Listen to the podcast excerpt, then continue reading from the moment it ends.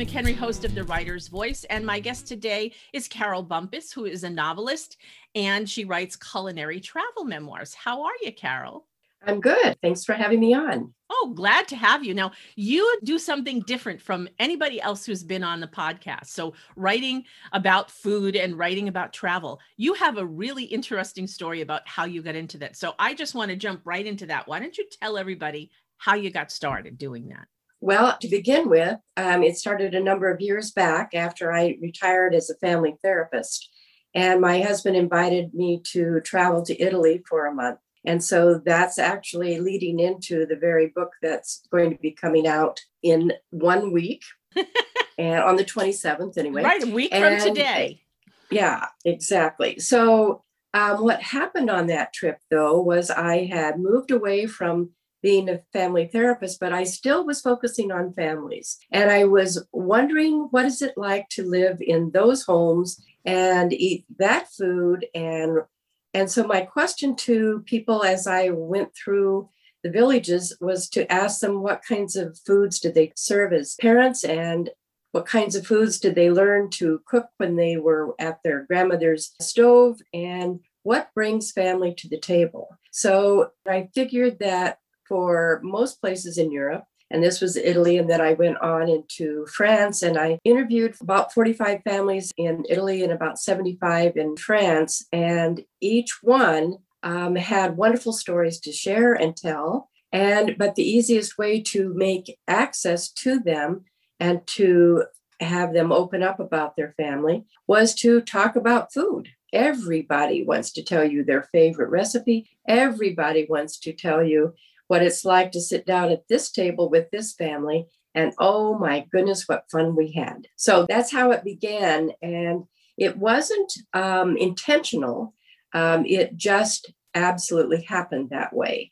And so some of those particular memorable interviews showed up in a number of my other books. And now, in fact, one of the interviews was the key to my historical novel, A Cup of Redemption. And it was started out the same way. What kinds of foods did you serve your family as a young wife? Well, the French woman told me it was during World War II, and we were lucky to have a potato or two. And so it was listening to their answers and realizing there was so much more than just this flip question about what kinds of foods. It was really listening to their history and understanding who these people were, of which I found absolutely joyful. So it sounds to me like you're weaving a number of threads throughout your writing. You're weaving, of course, the relationships and, and the emotions and the feelings of the people, which is important to you, plus the history, which is important to you,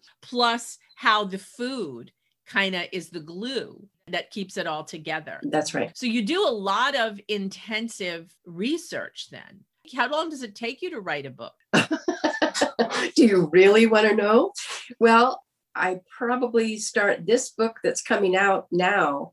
I actually did the trip in 1998. Okay. But I did a number of other trips after that into France and then back into Italy. Mm-hmm. And those some of those stories came out first. Okay. Uh, before this one, partly because I was focusing on this elderly woman, French woman's story. And mm-hmm. then I needed to focus on all of the interviews that surrounded that story. So that came out in the next, uh, the two books that were the, the first two books of this Savoring the Old Ways series. Mm-hmm. And you can see some of the yep. posters behind me. Uh-huh. Those two on the either side are both the actual French stories, the actual French interviews that I did in traveling back and forth across France to figure out what makes a family work in this particular region.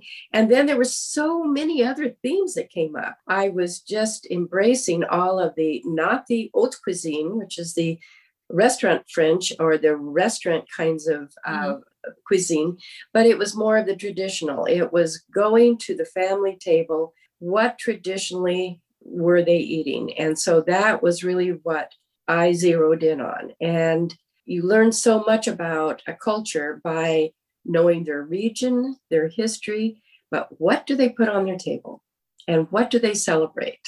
And so that's how this all came about. It really is a mishmash of wonderful responses from these folks. And mm-hmm.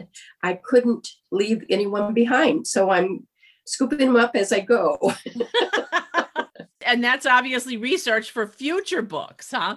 Absolutely. I've got several more uh, ready to go or almost ready to go. So tell us about the similarities to writing historical fiction, which your first novel is. So tell us about the similarities in the types of writing you're doing now with these travel, food, culinary, memoir type books. You know, what's the same as a novel and, and how's the process different? It was quite different. I had never written anything before, and I start out with a historical novel. And the reason I did that was because this woman that I had interviewed had just died and her story was so compelling i could not not do it mm-hmm. it was really just that's what i'm saying is that i could not ignore her story mm-hmm. it was just so compelling so i started with hers but i had never written a novel mm-hmm. and i had thought maybe i would write a biography but then as i did research then i found out there were a lot of family secrets and so it was something that i needed to not tell the true story or the real story in, in that same way,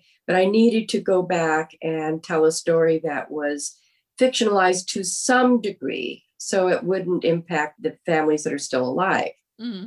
Plus, there was a lot about her life during World War II and being a single mom in Paris when they were invaded by the Germans. And how do you handle that? What do you do? So, for me as a family therapist, I'm wondering what was that like for this young gal? She was 18, I think, or maybe not even that old, uh, when she's suddenly strapped with this young child and um, she's on her own and having to make ends meet and survive. Mm-hmm. And so it was getting into her head. That's a different kind of writing. And the rest of the writing was much easier in many ways because I could just use the words that they were giving me. And people were just so delightful one of the things that I learned is that when you are invited into someone's home, you are invited into everybody's home as far as they are very welcoming, they are very um, happy to see you, they embrace what you're doing. And there is no qualms about being standoffish or being reticent to answer your questions. People were just absolutely thrilled to be asked about their own lives and they had wonderful lives. They had wonderful, very, very interesting lives. And yet they were common men. And so it seemed to me that some of those stories needed to be told. And so it was, it behooved me to do that. well, and I think what you're saying is your own way of saying that as a writer, you write what you have to write. Yes. Something calls to you. Okay. Whatever yes. the emotions are, whoever the people are, whether they're real or fictional, whether you have to create them because of some impetus or some whatever. Um, so it sounds to me like you're just called to write certain stories and there's there's no rhyme or reason to it. So even though you write a different kind of book than some people may be accustomed to, you the writer, your process and what goes through your mind is very similar to what everybody else experiences. Right. And it does morph in that process. Um, uh, for instance, I had no intentions of including recipes in the back of the book. And my God, I had no idea how much work that was going to be or how much testing of recipes and translating all of these recipes. But the fact that I have them there, I think some people assume that it's a cookbook. No, it is a story of families. And oh, by the way, there's some recipes in the back that I think will well, be fun. It seems to me the recipes is a way to validate the story, validate the people, and share. Yes. Like you said, once they prepare the food, maybe it's easier to immerse yourself in that lifestyle or to envision what they were doing. Or maybe people have similar recipes or similar family histories. Don't you think that's important when you're writing? You, as the writer, want to identify with your reader. So the people yes. who the people yes. who can use that, you can make a link with them or you can make a connection with them. That no I question. think just helps. Yes. That just yes. helps. Okay, Carole, hold up that book. Let's show everybody the cover once again. It's a September to Remember, right? Correct. There you go. And that is going to be released officially next week on April 27th, which actually will be in the past by the time the podcast airs. So, where can they find it? In, in good bookstores everywhere, right? Absolutely, worldwide. Good. And also, it will be on Kindle. Right now, it's on pre order, but by the time you uh, broadcast, then Uh-huh. it will be live and well. Let's Okay. hope.